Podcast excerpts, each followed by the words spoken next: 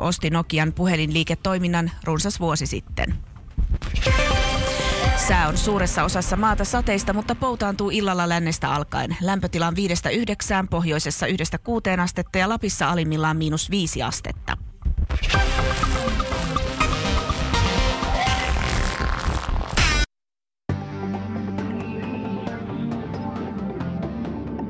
Yle puheessa. Tiistaisin kello yksi. Perttu Häkkinen.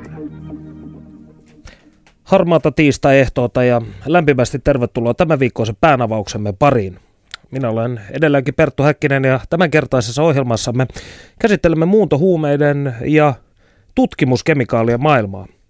Mitä ovat nuo uudet psykoaktiiviset tajuntimet, joita kadullamme liikkuu?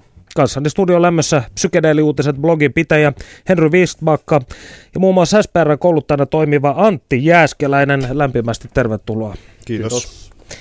Lähdetään liikkeelle siitä, Henry. Mikä on psykedeeliuutisten missio maamme blogosfäärissä? Um, no, tarkoituksena on ollut tuottaa uh, skarppia informaatiota psykedeeleihin liittyen, koska aiheesta siinä vaiheessa etenkään, kun mä aloitin kirjoittaa blogia, niin ei vielä niin paljon puhuttu.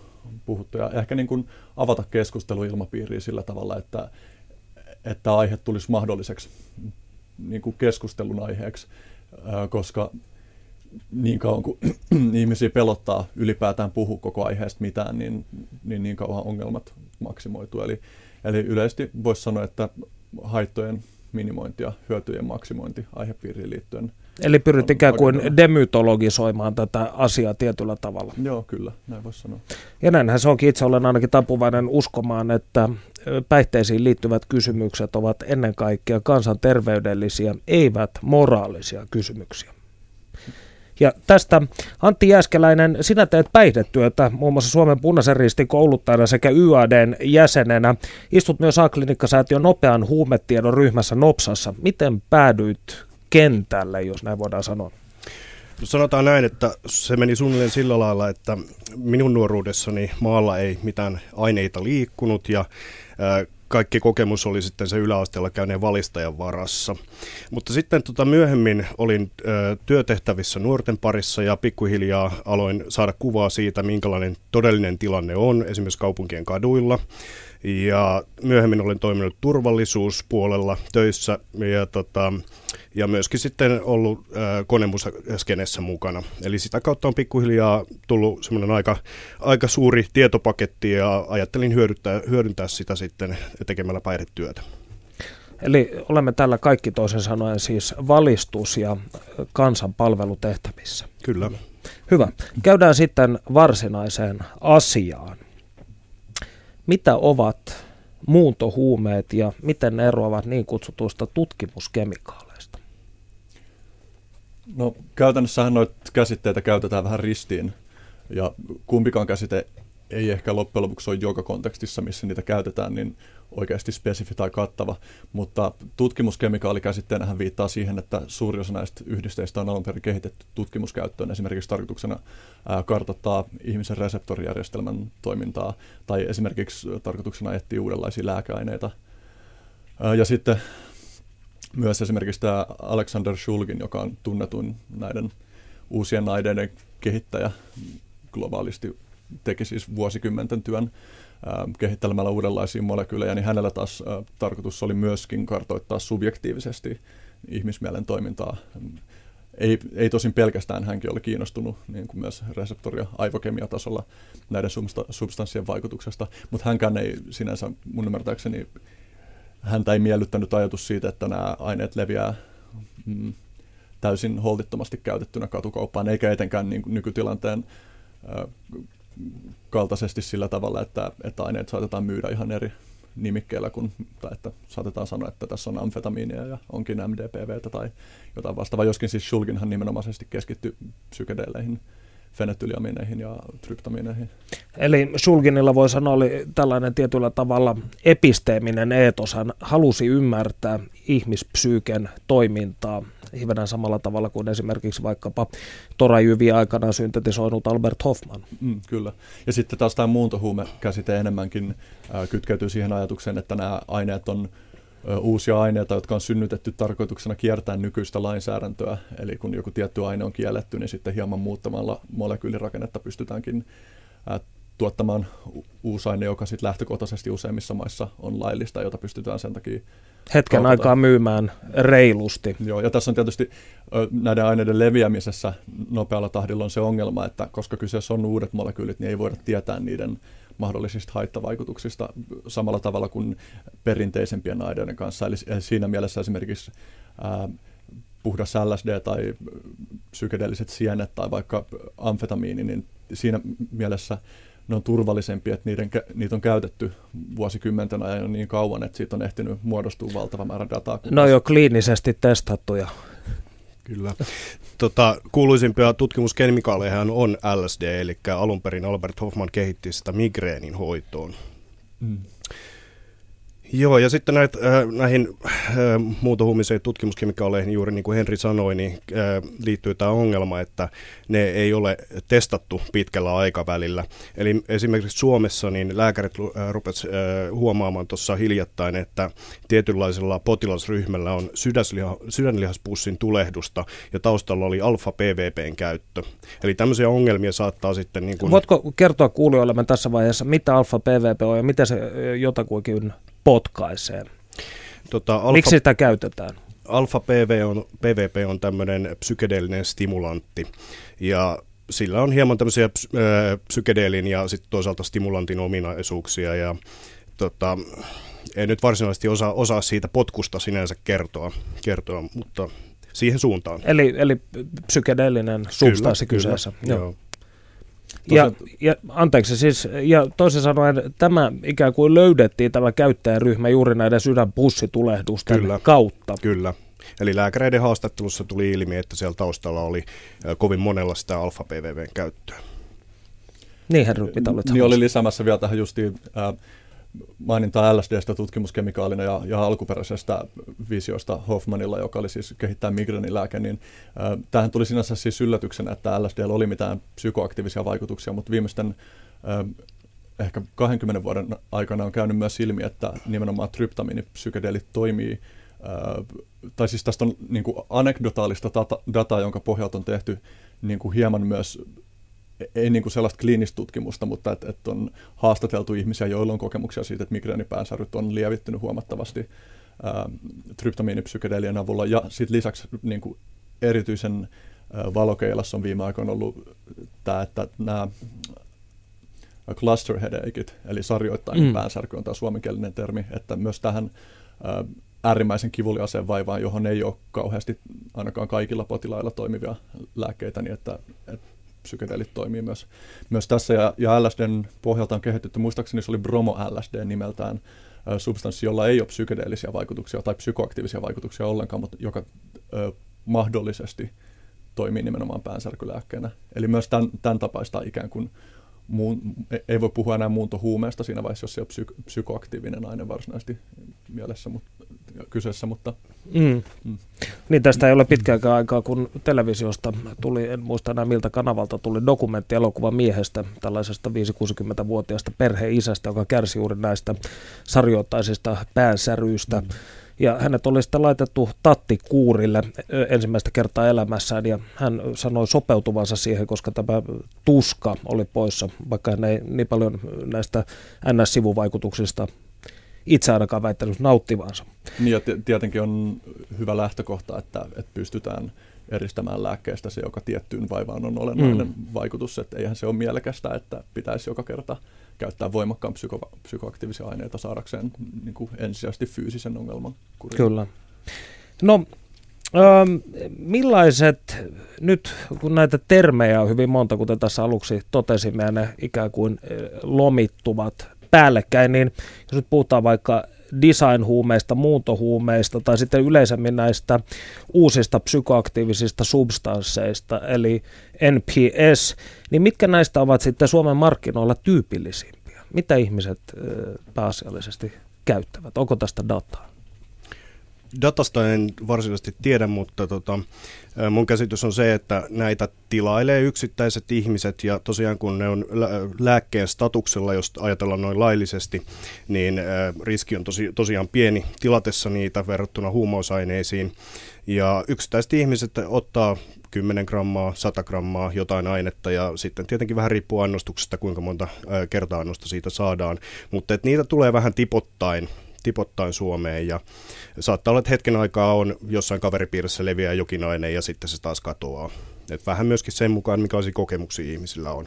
Tota on aika vaikea arvioida sen takia, että mulla on muistikuva, että Tulli on puhunut, että 10 prosenttia salakuljetetuista aineista jäisi kiinni. Mä en tiedä, mihin tämä arvio perustuu. Mm. Ja mä en tiedä myöskään, että onko toi keskiarvo sekä nimenomaan lääkeaine- että huumausaineen listalla olevista aineista.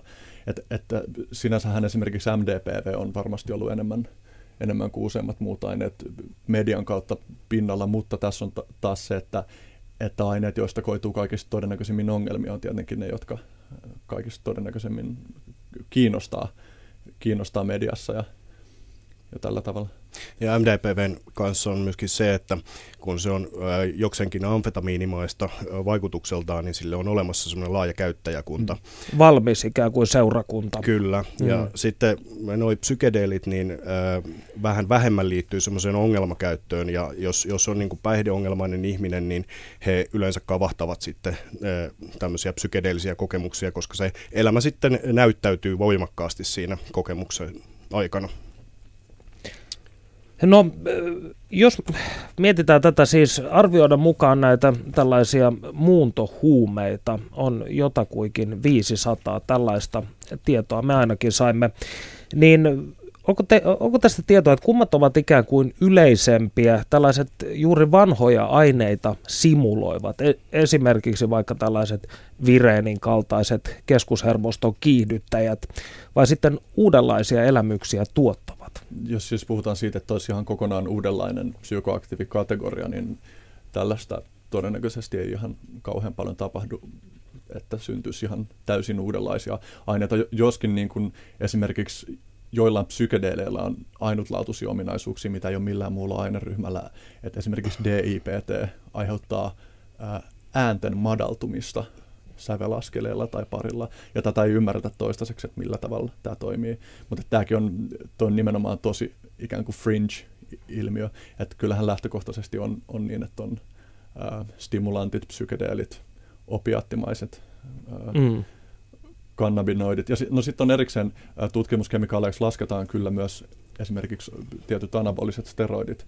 Ja sitten tällainen ää, trivian pätkä kanssa osui päähän tuossa tähän lähetykseen valmistautuessa, että myös ää, esimerkiksi ruskettavia, niin kuin ihoa ruskettavia aineita on nykyään, jotka määritellään tutkimuskemikaaliksi. Eli niin kuin toisin sanoen, vähän niin kuin, ei nyt voi sanoa kosmetiikkaa, mutta, mutta tarkoituksena siis mm. ikään kuin tutkariksi määriteltäviä aineita, joiden vaikutuksista sen laajemmin ei tiedetä, joita ihmiset käyttää muihin tarkoituksiin mm. kuin mihinkään psykoaktiivisiin tai sinänsä niin kuin kehollisiin sisäisiin vaikutuksiin.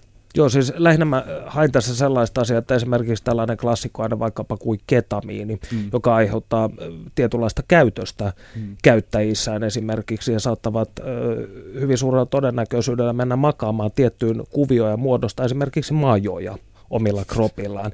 Niin tarkoittaa siis tällaisia ikään kuin selvästi erikoisia piirteitä sisältäviä aineita, sitä minä, tai erikoista käyttäytymistä generoivia aineita. No kyllä mun käsittääkseni esimerkiksi tietyllä tavalla MDPV on aika uudenlainen aihe, koska se, aine, koska se aiheuttaa huomattavasti esimerkiksi perinteistä amfetamiinia useammin juuri tietynlaista psykoottista käyttäytymistä. Mutta Minkä tyylistä sanoa... tietynlaista psykoottista käyttäytymistä? No tota, tässä nyt mennään vähän huhupuolelle, mutta mm. tota, niin, niin olen kuullut muun muassa tällaista, että ää, on otettu MDPVtä ja herätty alasti naapurin parvekkeelta. Siis tämä on tietenkin suht harvinaista ja pyritään tässä MDPVn käytössä ehkä pyritään sellaiseen samanlaiseen kokemukseen kuin amfetamiinin kanssa, joka sitten taas ei sillä lailla sekota ihmistä. Mm. Ja, mutta tota, niin, niin, sitten päädytäänkin tähän ja sitten myöskin MDPVllä on jatkettu ää, normaalia amfetamiinia, koska sitä pieniä määriä ja laittamalla saadaan huonostakin tavarasta niin sanotusti hyvää. Ja siis äh, erilaiset substanssista toimii eri tavalla aivokemiallisesti sillä tavalla, että ne sitoutuu tai estää eri reseptorien toimintaa. Ja mitä mä nyt hieman on taustattanut MDPVC liittyen, niin, niin jonkun tutkimusryhmän mukaan sillä on sellainen eri, erikoisominaisuus, että se tarttuu reseptoreihin jotenkin ikään kuin äh, tiukemmin. tiukemmin tai pitkäaikaisemmin kuin useimmat muut substanssit, eli toisin sanoen se vaikutus voi kestää huomattavasti pidempään kuin tyypillis- tyypillisemmillä aineilla. Ja just nimenomaan kun Antti aiemmin mainitsi siitä, että, että stimulanttien käyttäjät on ikään kuin jo valmiiksi olemassa oleva ryhmä, että sitten kun tulee tällainen uusi stimulantti markkinoille, niin sitä voidaan markkinoida suoraan heille, mutta mun ymmärrys on ainakin, että, että merkittävä osa MDPVC tai MDPVtä kokeileista, kokeileista ei sit pidä näistä vaikutuksista ja kokee ne myös hyvin erilaisiksi kuin missään perinteisissä stimulanteissa, koska ehkä perinteisemmin esimerkiksi amfetamiinin käyttäjillä ää, hajoilee niin sanotusti pää siinä vaiheessa, jos alkaa olla alla niin kuin valvomista tai, mm. valvomista tai niin kuin nälässä olemista pitkään, mutta et, et suoranaisesti se vaikutus ei vielä ole samalla tavalla venettä keikuttava kuin niin, eli, eli toisaalta tämä klassisen piiskakuurin pitkäaikainen unettomuus, niin se voi myöskin ikään kuin pitkäaikainen unettomuushan on omia tekemään kenestä tahansa hullun mm. joka tapauksessa. No onko teillä käsitystä tällaisesta, että haetaanko näiltä muuntohuumeilta tai tutkimuskemikaaleilta näin yleisemmin ö, tai pääasiallisesti juuri psykedeellisiä kokemuksia?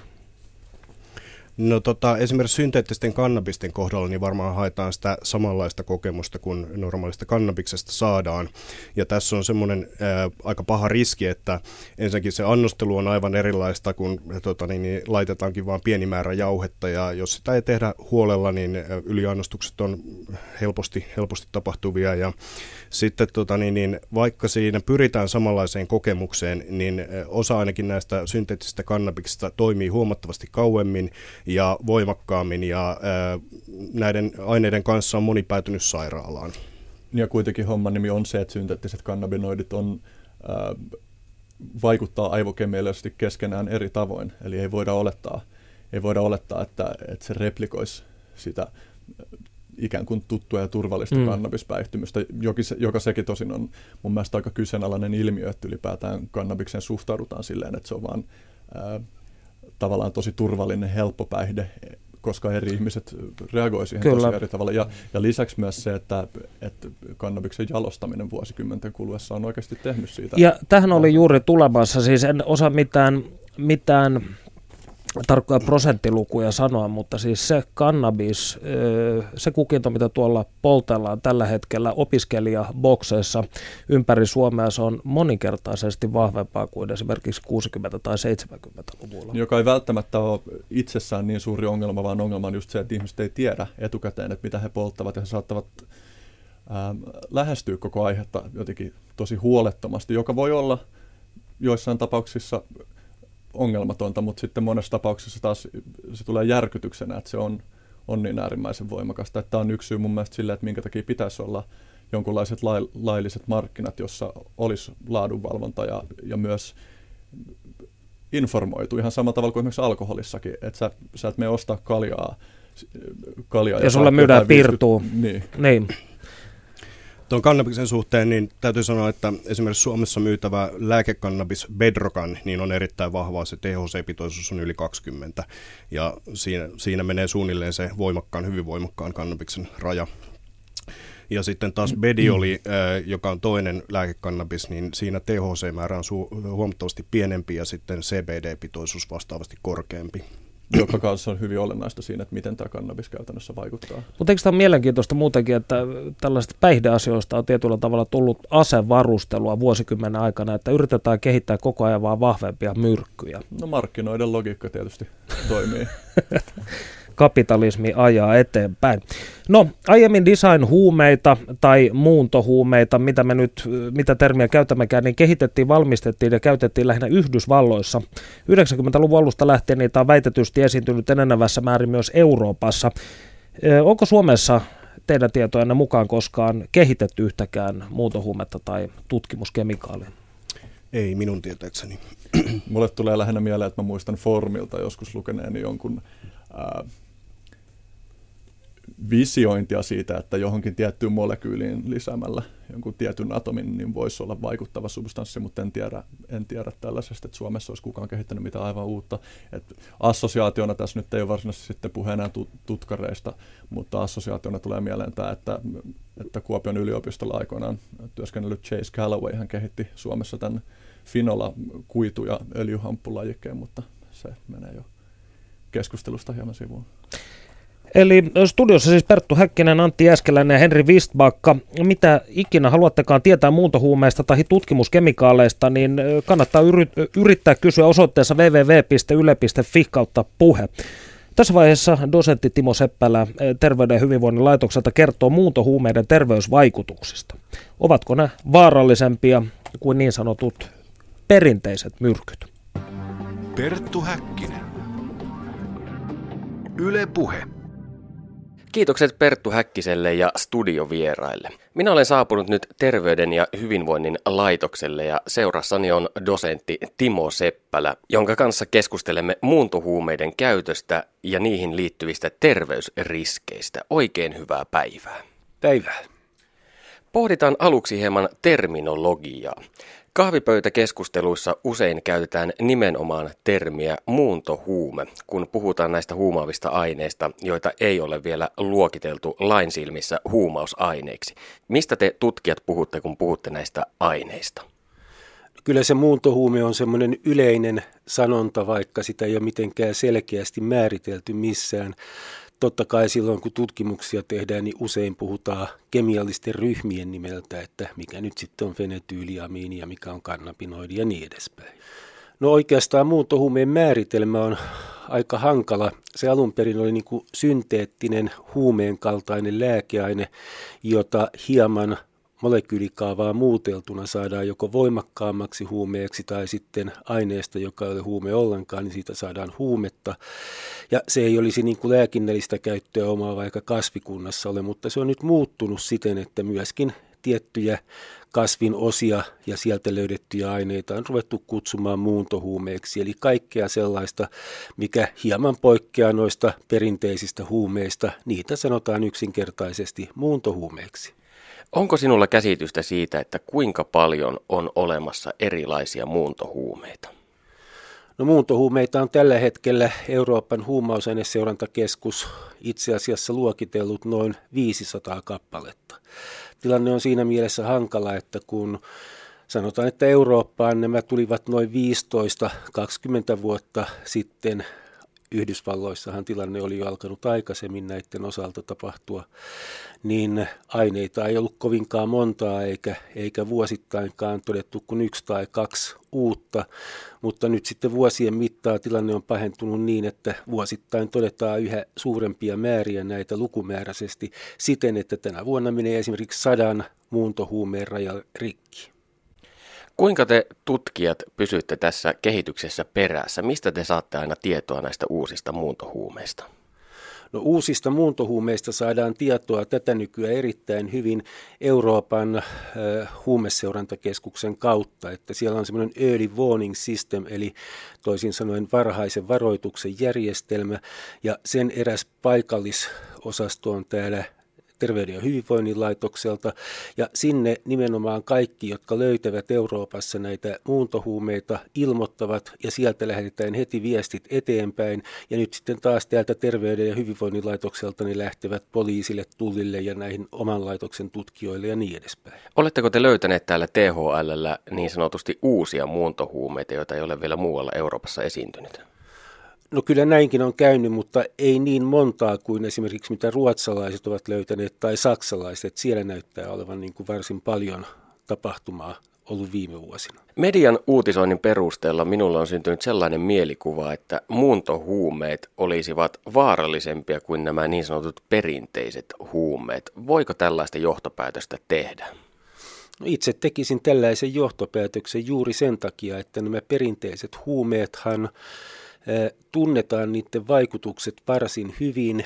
Sitten kun tulee näitä myrkytyksiä, nehän voi olla pahoja ja tappavia tietysti, mutta jos saadaan hoitoa, niin osataan hoitaa, tiedetään miten se tapahtuu, ne voidaan tunnistaa. Mutta jos me ajatellaan muuntohuumeita, niin vaikutukset saattaa olla täysin arvaamattomia. Kukaan ei pysty selvittämään, mikä oli kyseessä, minkä näköisiä epäpuhtauksia on saattanut mennä sinne elimistöön näiden huumeiden lisäksi. Ja todellakin niillä on tapahtunut paljon erilaisia äkkikuolemia eri mekanismeista johtuen ja minun mielestäni ne on niin kuin vaarallisempia. Olen itse asiassa joskus verrannut luentoja pitäessäni siihen, että muuntohuumeen käyttö on tavallaan kuin söisi sokean satunnaisesti metsästä poimimia sieniä. Eli toisin sanoen sekä käyttäjät että hoitohenkilökunta ovat autuaan tietämättömiä näiden aineiden toimintatavoista ja vaikutuksista. Kyllä, ja aina silloin tälleen paljastuu jotain uutta, että pääasiallisesti niin ne vaikutukset, miten näillä kuvataan olevan, ovat vain sellaisia, mitä käyttäjäkokemukset osoittavat. Ja tutkimuksia on erittäin vähän, jos ajatellaan tieteellisiä hyviä tutkimuksia. Itse asiassa niin täällä Terveyden ja hyvinvoinnin laitoksella niin 2000-luvun alussa jo itse asiassa hieman aikaisemmin käynnistimme niin kuin tutkimusprojekteja siitä, että miten muuntohuumeet vaikuttaa ja kolme neljä saimme jo tutkittua varsin hyvin he, niiden hermovaikutukset ja hermomyrkyllisyydet.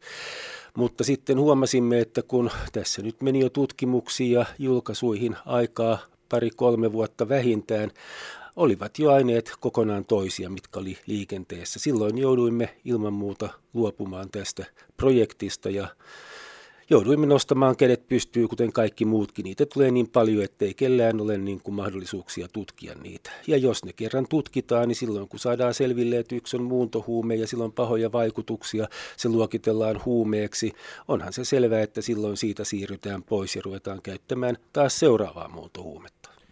Eli toisin sanoen muuntohuumeiden kehitystyö on nopeampaa kuin niiden tutkiminen huomattavan paljon nopeampaa jo, että teoreettisesti voidaan arvioida eri lääkeryhmistä ja eri kemiallisista ryhmistä, että kuinka paljon niitä muuntohuumeita voidaan itse asiassa valmistaa ja se on tuhansia. Perttu Häkkinen. Mediassakin on uutisoitu kuoleman tapauksista, jotka ovat johtuneet muuntohuumeista. Kuinka ne aiheuttavat kuoleman? Se riippuu juuri tietysti siitä farmakologisesta vaikutusmekanismista, mikä muuntohuumeilla on, mutta esimerkiksi nämä piristävät lääkkeet aiheuttavat kuolemia pääsääntöisesti samoilla mekanismeilla, kuten esimerkiksi ekstaasihuume. Eli toisin sanoen ne voivat aiheuttaa lämpöhalvausta, ne voivat aiheuttaa sydämen rytmihäiriöitä, ne voivat aiheuttaa jopa veren hyytymisen verisuonistoon ja niillä on monennäköisiä hankalia vaikutuksia muitakin. Ja sitten jos meillä on joku toinen lääkeryhmä, niin, niin siellä saattaa olla ihan toisenlaisia vaikutusmekanismeja, kuten esimerkiksi opiaattityyppiset. Ne aiheuttavat pääsääntöisesti sitten hengityslamaa, eh, varsinkin silloin, jos ne ovat kovin potentteja, eli toisin sanoen niitä on erittäin hankala annostella, kun ei osata riittävän pientä kokkaretta laittaa siihen ruiskuun, minkä sitten suoneensa ruiskuttaa. Ja jokaisella lääkeryhmällä on niin kuin joitain semmoisia pääasiallisia menetelmiä tai vaikutuksia, millä ne voi jopa tappaa, mutta sitten kaikilla saattaa olla se, että kun tulee erilaisia epäpuhtauksia ja niitä valmistettaessa saatetaan käyttää jotain jodia, siellä voi joukossa olla vaikka lasin siruja, niistä on jotain tiettyä kemiallista hyötyä, ne on pieniä, niitä ei näe eikä oikein sormellakaan erota. Näitä kun ruiskutetaan esimerkiksi suoneen, niin saattaa olla, että koko käsi on kuoliossa ja joudutaan amputoimaan ja voi olla, että henkikin menee. Onko olemassa minkäänlaista arviota siitä, että kuinka monta kuolemantapausta muuntohuumeet ovat Suomessa aiheuttaneet? Siitä en tiedä kyllä minkäännäköistä tilastoa, että se on erittäin vaikea myöskin sanoa, että milloin olisivat pääasiallinen tekijä. Tiedän kyllä tapauksia, missä aivan varmasti näin on ollut, mutta useinhan nämä käyttäjät ovat sen kaltaisia, että he käyttävät myös monia muita aineita ja heillä on muutenkin niin kuin tavallaan tämmöinen elämässä riskinottokyky ehkä vähän suurempaa kuin keskimääräisellä väestön osalla, joten on hirveän vaikea luokitella, mikä on muuntohuumekuolema, mikä on tavallinen huumekuolema tai mikä on jostain muusta syystä johtunut kuolema. Onko mahdollista pukea sanoiksi se, että millainen olisi tyypillinen muuntohuumekuolema? No sanotaan, että tyypillinen muuntohuumekuolema on sellainen, että henkilö on ostanut esimerkiksi amfetamiinina jotain ainetta, jolla saattaakin tosiasiallisesti olla myös samanlaiset vaikutukset kuin amfetamiinilla osin, mutta sitten aiheuttaa jotain sellaista, mitä esimerkiksi amfetamiini ei aiheuta tai on sanotaan voimakkaampi annostukseltaan tai sisältää jotain muuta ainetta ja tulee annostusvirhe ja tämän jälkeen sitten niin seurauksena on esimerkiksi vaikka rytmihäiriökuolema tai joissain tilanteissa vaikkapa munuaiset menevät toimintakyvyttömäksi ja jos ei sitä heti huomaa, ja, niin saattaa olla, että seurauksena on siis vain kuolema. Entäpä psyykkiset ongelmat, ovatko ne lisääntyneet muuntohuumeiden käytön kasvun myötä? Sekin on hyvin vaikea sanoa vielä niin kuin tässä vaiheessa, että ei näitä muuntohuumeita kuitenkaan niin kuin Suomen olosuhteissa ole vielä kovin monia vuosikymmeniä käytetty, että jonkun ekstaasin osalta voi sanoa, että varmasti on niin kuin, ekstaasikin nimittäin luokitellaan ensimmäiseksi muuntohuumeeksi monissa paikoissa.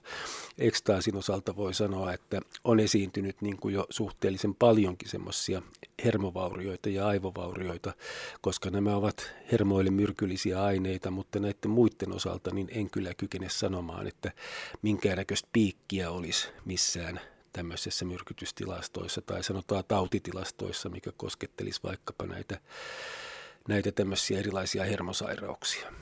Moni pitää kannabista varsin vaarattomana huumeena, semminkin kun se on monissa esimerkiksi Yhdysvaltojen osavaltioissa näinä päivinä laillista, mutta olen lukenut lehdistä, että synteettinen kannabis on tappanut ihmisiä. Mistä se johtuu, että tämä synteettinen kannabis on vaarallisempaa kuin niin, niin sanottu perinteinen kannabis?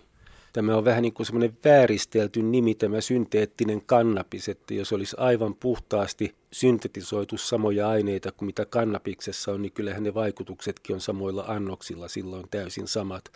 Mutta synteettiset kannabikset ovat yleensä niin kuin aineita, jotka ovat kemiaiselta rakenteeltaan täysin erilaisia kuin mitä eh, sanotaan että hampun sisältämät kannabinoidit. Ja silloin näillä juuri saattaa olla paitsi ne vaikutukset, että ne vaikuttavat kannabiksen tavoin, kannabisreseptoreihin, kuten kannabiksenkin ainesosat, ja niillä saattaa olla myös joitain muita muita vaikutuksia.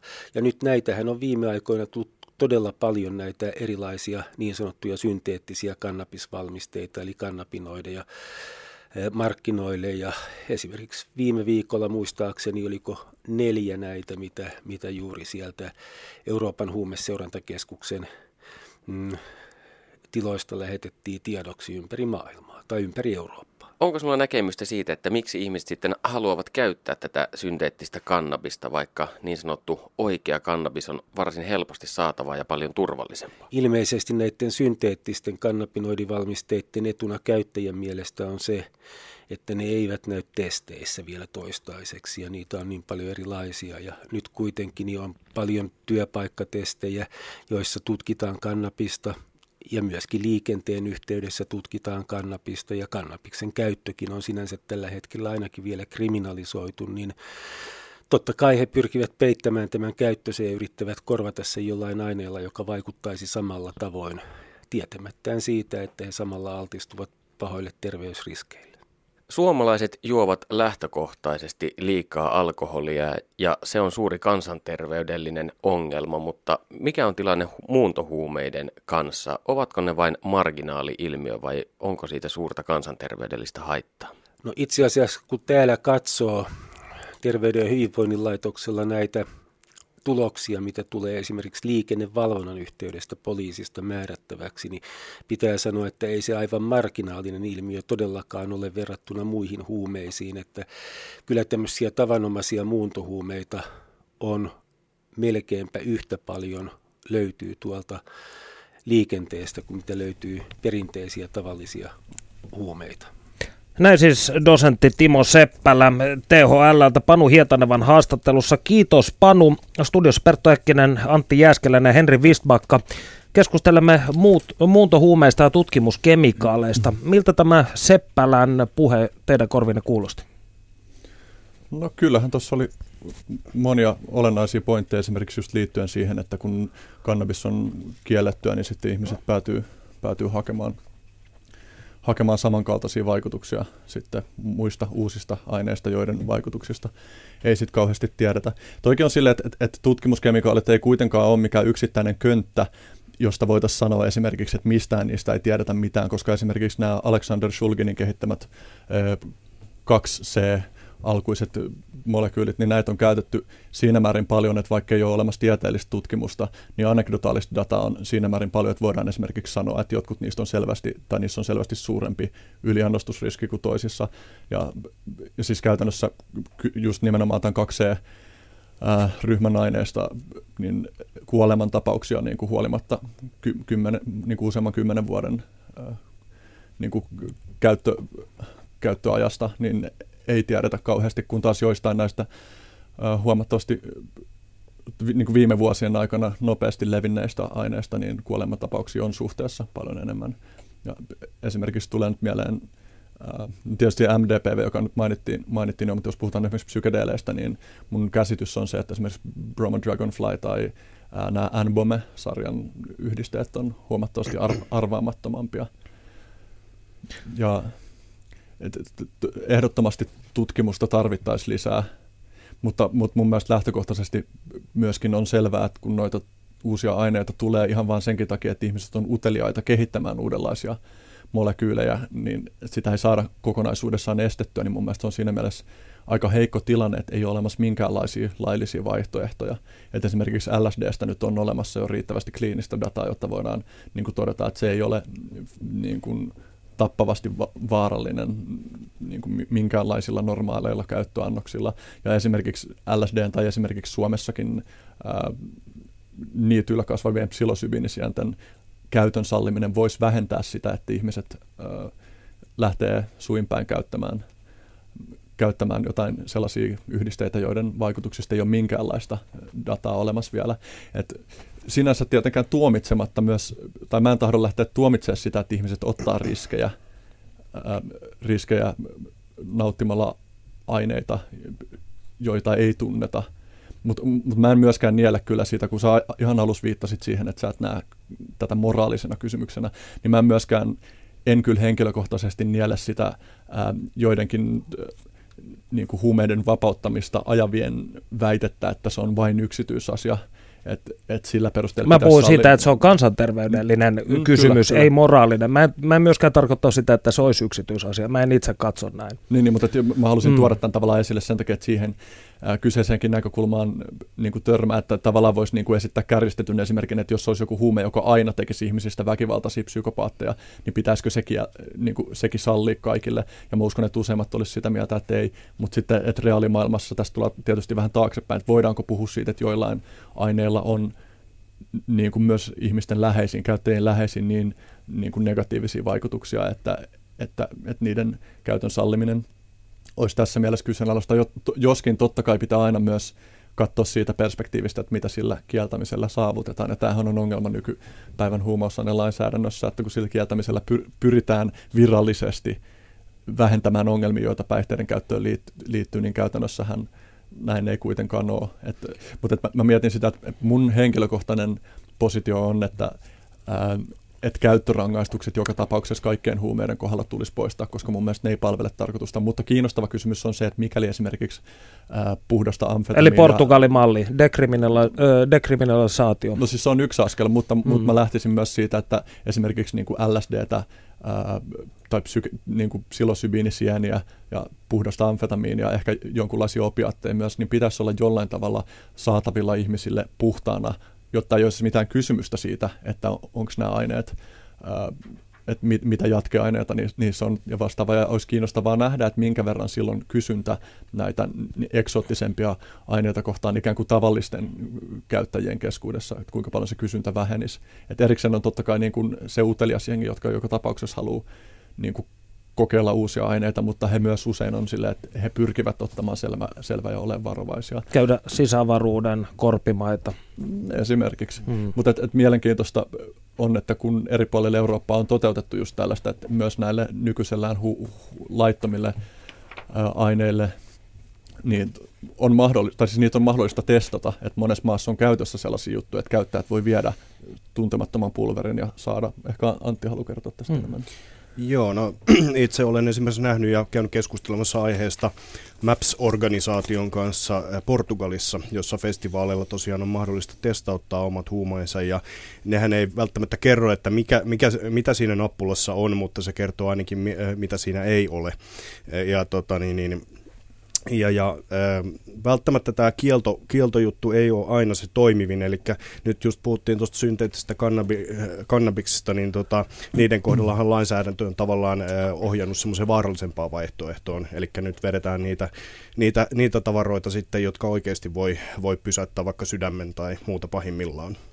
Niin mä itse asiassa tuohon korjaisin, että mun ymmärrys on, että nimenomaan näillä kaasukromatografia tutki, tu, äh, niin tutkimuksella, jota harjoitetaan jonkun verran, niin pystytään sanoa spesifisesti, että mitä siinä pulverissa tai pillerissä on. Et erikseen on nämä reagenssitesterit, joissa niin kuin laitetaan sitä pulveria tietynlaiseen nesteeseen, joka sitten muuttuu tietyn väriseksi ja sen pohjalta voidaan sanoa, että jos siinä on jotain aivan muuta kuin mitä oli tarkoitus, mutta nämä niin kuin ta- tarkemmat te- testit... Sininen pystyy... merkitsee kolaa, sen me tiedämme.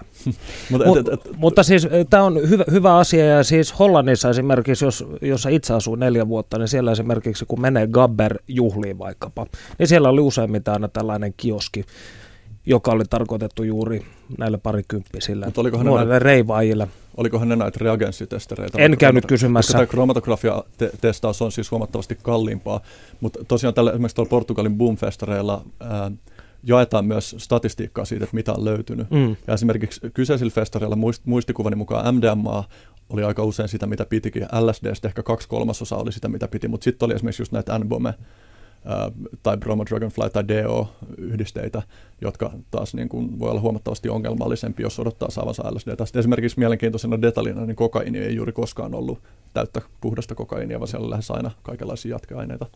Ja näillä kyseisillä festivaaleilla, niin jos löydettiin jotain vaarallista, niin siitä tuli ympäri festivaaleja infotauluille tieto. Mm. Eli muistan esimerkiksi tämmöistä, että siellä varoitettiin, että on liikkeellä GHB, jonka pH-arvo on 13. Eli, eli melkoista myrkkyä, joo. jos sitä nielee sellaisena. No niin, öö, no miten sitten Henry, oletko sinä kokeillut näitä aineita? Onko sinulla, öö, millaisia kokemuksia näistä on tullut? Joo, no tämä oli tietysti odotettava kysymys, koska pidän kuitenkin psykedeeli-aiheesta blogia. Mulla on öö, joistain noista tutkimuskemikaaleista, nimenomaan siis psykedeeli, psykedeelikategorian tutkimuskemikaaleista, niin öö, vuosien kuluessa kokemuksia, lähinnä justiin tuohon 2C-ryhmän aineisiin liittyen. Mikä tyyppisiä elämyksiä nämä ovat olleet? Öm, no, aika pitkälti niin kuin tämä tyypillinen kirjo, joka niin kuin liittyy, tai on paljon tutkimustietoa justiin esimerkiksi LSDn ja psilosybinisianten vaikutuksista, niin hyvin vastaavanlaisia, että paljon sellaista introspektiota, ikään kuin tutustumista oman psyyken syövereihin. Ja äh, ehkä mä koen henkilökohtaisesti, että ne on avannut mulle aikoinaan aika paljon niin kuin tuntumaan mun oman potentiaaliin ihmisenä, että mitä tavallaan, että mä näen, että mihin mä voin pystyä. Mä niin kuin olen inspiroitunut niistä kokemuksista tosi paljon. Vaikea tietenkin sanoa, koska en ole elänyt täysin päihteetöntä nuoruutta, että minkälainen olisi ollut täysin normaali aikuistumisprosessi niin kuin ilman sitä. Mutta et, et koska kuitenkin on lukenut paljon tuota tutkimuskirjallisuutta myös asiaan liittyen, niin voi vetää jotain johtopäätöksiä siitä, että millä tavalla ne on vaikuttanut. Mä oon itse ollut aina niin kuin tosi varovainen päihteiden suhteen, että en ole lähtenyt ottaa kovinkaan isoja riskejä, vaikka ymmärrän, että joidenkin mielestä ylipäätään se, että ottaa jotain ei kauhean paljon tutkittua niin kuin kemikaalia, niin on jo niin kuin täysin sietämättömän suuri riski. Mutta et, et mä oon itse punninnut ne, punninnut ne riskit ja koen, henkilökohtaisesti en koe, että olisi ää, ollut mitään merkittäviä haittoja. Mä en ole nyt useampaan vuoteen käyttänyt mitään mitään laittomia päihteitä, mutta koen kyllä, että en, en ole esimerkiksi tyypillinen tarina siitä, että, että vetää douppia ja sitten jossain vaiheessa elämä romuttuu ja sitten ryhtyy vaikka lahkoon, väkival- niin lahkoon tai väkivaltaiseksi vastustajaksi, niin kuin asian fanaattiseksi vastustajaksi. Että mä, mm, mun oma elämä on johtanut siihen, että mä oon viime vuosina äh, mä oon kokenut päihteettömyyden, jokseenkin päihteettömän elämän omaksi jutuksi. Vedin kyllä kännit tuossa eka kertaa tosi pitkä aikaa, Oho. viikko sitten. Se oli mielenkiintoista. Heräsitkö alasti naapurin parvekkeelta? En kyllä, sekin oli itse asiassa tosi hyvä kokemus. Mä itse asiassa koen myös, että mun psykedeelien, niin kuin aiempi psykedeelien käyttö on myös opettanut mua suhtautua eri tavalla ylipäätään päi, niin kuin päihtymystiloihin. Et, et, että alkoholikin tuntuu aika erilaiselta kuin mitä se oli joskus silloin penskana, kun aloitti. Kysyisin vielä sellaisen asian, että oliko näistä, jos arkkityyppisesti jaotellaan näitä psykedeellisiä kokemuksia, mm. niin nehän hyvin usein ovat joko tällaisia nimensä mukaisesti sielua kuvaavia, introspektiivisia matkoja, tai mm. sitten niissä on jonkun näköistä ö, hallusinaatiota, esiintyy visuaalista materiaalia, niin kumpaa sinä sait enemmän? No, mulle ei ihan kauhean voimakkaasti ole toi visuaalinen tai niin sanotusti hallusinogeeninen puoli ikinä jotenkin ilmentynyt. Et se on ehkä niin kuin mun kogni- reseptoreista kiinni. Niin henkilökohtaisesti jostain kognitiivisista rakenteista. Et, et, mä oon hyvin verbaalinen tyyppi, niin paljon on tullut verbaalista ja musiikkiin liittyvää niin kuin inspiroitumista ja sellaista. Mutta myös noita kokemuksia on niin monta, että en mä osaa niputtaa niitä niin kuin minkään yhden kategorian alle. Että aikoinaan esimerkiksi Stanislav Grof, joka on tutkinut todella paljon LSDn käyttöä terapiakontekstissa, niin hän just sanoi, että on hyvin vähän mitään sellaisia kriteereitä, mitä voidaan sanoa, että on tyypillisiä psykedeelikokemusten vaikutuksia. Tai totta kai mm. on joku juttu, jotka esiintyy useammin kuin muut, mutta että käytännössä ne kokemukset voi käyttökontekstista riippuen olla hyvinkin erilaisia. Mutta että esimerkiksi just tämän kakseen ryhmän hmm. molekyylejä 80-luvulla ennen kuin ne kaikki, kaikki nipussa kriminalisoitiin MDMAn äh, kyljessä, tai, tai siis ainakin ajettiin vielä enemmän maan alle, niin nimenomaan kun se oli tav- tavallaan laillisesti tällaisella harmaalla alueella, niin terapeuthan käytti esimerkiksi parisuhdeterapeassa niin kuin tietty, siis ei mitenkään mainstream-terapeutit, mutta oli näitä psykedeeliterapeutteja, jotka käytti MDMAta ja tiettyjä psykedeelejä niin menestyksekkäästi. Mm. Sekä ja samahan niin, tehdään joissain maissa nykyisin taas tutkimusluontoisesti. Nyt, nyt on lähtenyt tutkimus uudelleen käyntiin ja Mitä näyttää siltä, että... Antti näyttää täältä. Joo, mulla tuli mieleen tuossa, kun Henri sanoi, että hän ei ollut se tavallinen tarina, että vedetään dopia ja e, elämä menee siinä. sanoisin näin, että kun käyn, käyn tuota valistustyötä tekemässä, niin tuon esiin sen, että päihteiden käyttö ei ole sama kuin päihdeongelma, ja päihdeongelmia estää erittäin hyvin se, että on mielekäs elämä. Eli tota, on koulutusta, on työtä, on ystävyyssuhteita, harrastuksia. Tiedän kuitenkin aika monta ihmistä, jotka käyttää ihan, ihan laillisia voimakkaita opiatteja esimerkiksi, ja ei se lähde mitenkään käsistä tai he, he eivät käytä niitä väärin, koska se menee lääkekäyttöön ja he ei pyrikään käyttämään sitä päihteenä. Että ei se pelkästään se päihde ei aja. Tietenkin eri päihteillä on erilaisia addiktiopotentiaaleja, että on tietenkin totta, että opiaatit ovat melko voimakkaita tässä mielessä, mutta ja jotkut aineet ei, ei juurikaan mutta kyllä se elämänlaatu hyvin paljon vaikuttaa siihen, että tuleeko päihdeongelma. Siitä me kaikki voimme olla samaa mieltä. Ja tässä vaiheessa otamme kuitenkin katsauksen toiseen puoleen, jossa rikoskemisti Janne Rintatalo kertoo, millaisia huumeita kadulla liikkuu. Mitä ihminen saa, kun hän ostaa gramman amfetamiinia, eli Puolan nuhaa. Entä jatkavatko huumekauppiaat myös muuntohuumeita? Osallistu lähetykseen Shoutboxissa yle.fi kautta puhe. Tässä ohjelmassa me olemme keskustelleet muuntohuumeista, niiden vaikutuksista ja terveysriskeistä. Mutta millaisia huumeita tuolla kaduilla liikkuu? Kuinka puhtaita jauhoja huumekauppian pussissa oikein on? Tästä aiheesta kanssani keskustelee nyt rikosteknisen laboratorion rikoskemisti Janne Rintatalo, joka on puhelinlinjan toisessa päässä. Oikein hyvää päivää Janne. Millaisissa merkeissä rikoskemistin työpäivä on sujunut? Päivää päivää. Kiitos kysymästä. Että ihan, ihan normipäivä on ollut ja ihan, ihan mukavasti on tähän asti sujunut. Terveyden ja hyvinvoinnin laitos julkaisi vuonna 2010 tilaston, jonka mukaan 17 prosenttia suomalaista on kokeillut kannabista ja se on siis kaikkein yleisin huume Suomessa. Onko huumekauppiailla joitain keinoja, joilla he jatkavat kannabista? No se on hyvin mahdollista, että me ei, me ei sinänsä ole sitä niin hirveästi tutkittu, mutta jos ajatellaan, että halutaan saada aineeseen massaa lisää, niin yleensä sitä pyritään jatkamaan jollain. Ja sellainen, mikä ollaan kerran havaittu, on ollut, että on lisätty esimerkiksi tällaisia pieniä lasihelmiä marihuonan sekaan, jolloin siitä on saatu painavampaa, joka on tietysti käyttäjälle erittäin, erittäin vaarallista. Mutta Suomessa on tällä hetkellä omavaraisuusaste on sen verran korkea esimerkiksi marihuonan suhteen, että, että tota, en, en nyt osaa suoraan sanoa, että jatketaanko sitä kannabista. Monet kannabiksen käyttäjät korostavat, että kannabis on luonnontuote, mutta onko tämä katukaupassa liikkuva kannabis sitä samaa kasvia, joka kasvaa jossain päin maailmaa luonnonvaraisena vai onko ihminen jalostanut sitä lisätäkseen sen huumaavaa vaikutusta?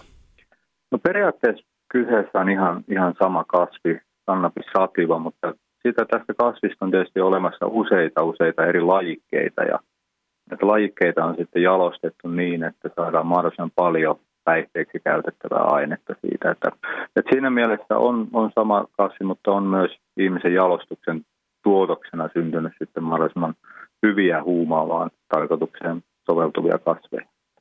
THLn tilastojen mukaan toiseksi suosituin huume maassamme on amfetamiini, jota on kokeillut 2,1 prosenttia suomalaisista. Amfetamiinihan on usein pulveria, joten sitä on varmastikin varsin helppo jatkaa samanvärisellä jauheella.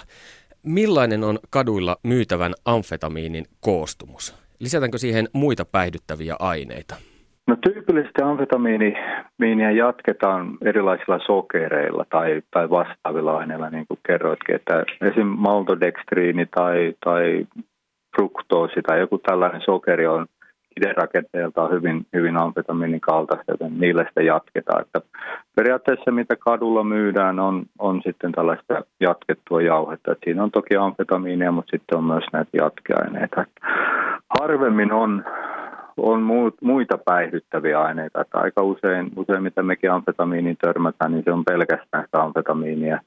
Että siellä ole muuta vaikuttavaa ainetta mukana. Että ehkä kofeiini on semmoinen hyvin yleinen löydös Onko sinulla näkemystä siitä, että kuinka puhdasta tuo kaduilla liikkuva amfetamiini on? No jos puhtaudella tarkoitetaan sitä, minkälaista pitoisuuksia, pitoisuuksia siinä jauheessa on, niin tämän katukauppan pitoisuustaso liikkuu noin 20-15 painoprosentin luokassa, että, että kaikki muu on sitten tota jatkeaineita. Entä mikä on tilanne kokainin suhteen? Se matkaa varsin pitkän matkan Etelä-Amerikasta tänne pohjoiseen ja siinä matkan varrella varmastikin aika paljon ylimääräisiä aineita päätyy siihen sekaan. Mitä kokainista yleensä löytyy? No kokaini on ihan samalla tapaa jatketaan. Toki joka, oikeastaan varmaan joka välitysportaassa tapahtuu jonkinlaista jatkamista. Siitä löytyy myös sokereita, esimerkiksi laktoosia tai mannitolia, mutta sitten myös lääkeaineita, esimerkiksi lidokaini, joka on, on ihan puudutteanakin käytetty aine. Tällä halutaan tietysti hieman, hieman tota, hämätä sitä, että aine olisi jatkettu, koska kokaini itsessäänkin on puudute, niin tämä lidokaini, kun se toimii samalla tapaa, esimerkiksi kokeilee limakalvolle, niin tuntuu, että se puutuu, mutta ei, ei tietysti tiedä, että puutuuko se siitä, että se on kokaiini vai siitä, vai siitä että se on, on idokaiinia. Entä sitten ekstaasi, jota myydään kaduilla yleensä tablettimuodossa? Onko se aine puhdasta vai onko siihen sekoitettu jotain muuta? No ekstaasi on, on oikeastaan tämmöinen yleisnimitys tämmöisille laittomille tableteille, jossa on, on tota kivoja värejä ja assuja logoja, logoja painettu siihen, että että se, että miten se valmistetaan, niin, niin, niin oikeastaan se riippuu siitä, että mitä vaikuttavaa ainetta on täällä tappetontitehtaassa saatavilla, niin se on sitten se, mitä siihen tulee vaikuttavaksi aineeksi. Että tyypillisemmin, kun puhutaan ekstaasista, tarkoitetaan MDMA, eli metyleenidioksimetamfetamiinia, mutta variaatiota vaikuttavista aineista on valtavasti. Että siellä on, on todettu, todettu, jos jonkinlaista ihan, ihan normaali huumausainetta, mutta sitten myös näitä muuntohuumeita. Ja. Perttu Häkkinen. Onko kaduilla liikkuvien huumausaineiden puhtaudessa tapahtunut viime vuosina muutoksia? No kyllä on oikeastaan, että jos puhutaan, amfetamiini on meillä se tyypillinen, tyypillinen huume, jos me seurataan hyvinkin tarkkaan näitä pitoisuuksia ja muuta, niin 2008 vuonna on ollut mitä me ollaan tutkittu, niin keskipitoisuus näistä meidän näytteistä on ollut 24 painoprosenttia ja viime vuonna se oli enää 16 painoprosenttia. Että siinä on tapahtunut aika merkittäväkin puhtauden tai, tai pitoisuuden lasku näinä, näinä viime vuosina. Ovatko huumekauppiat siis nykyään ahneempia kuin aiemmin vai mistä tämä johtuu? No me ollaan itse arvioitu, arvioitu näin, että valmistusprosessi on se, joka, joka tässä ehkä enemmän, enemmän ratkaisee. Että se on myös, myös tämä kadulla myytävä, tänä, tänä vuonna myytävä amfetamiini on hieman eri, erilaista, mitä se on ollut aikaisemmin. Että, että tulee mieleen, että Keski-Euroopassa on joku iso, iso valmistuslaboratorio laitettu kiinni tai, tai osaavimmat tekijät on, on vankilassa, että nyt tulee eri, eri lähteistä sitten tätä amfetamiinia, niin se on laadultaan myös sitten erilaista.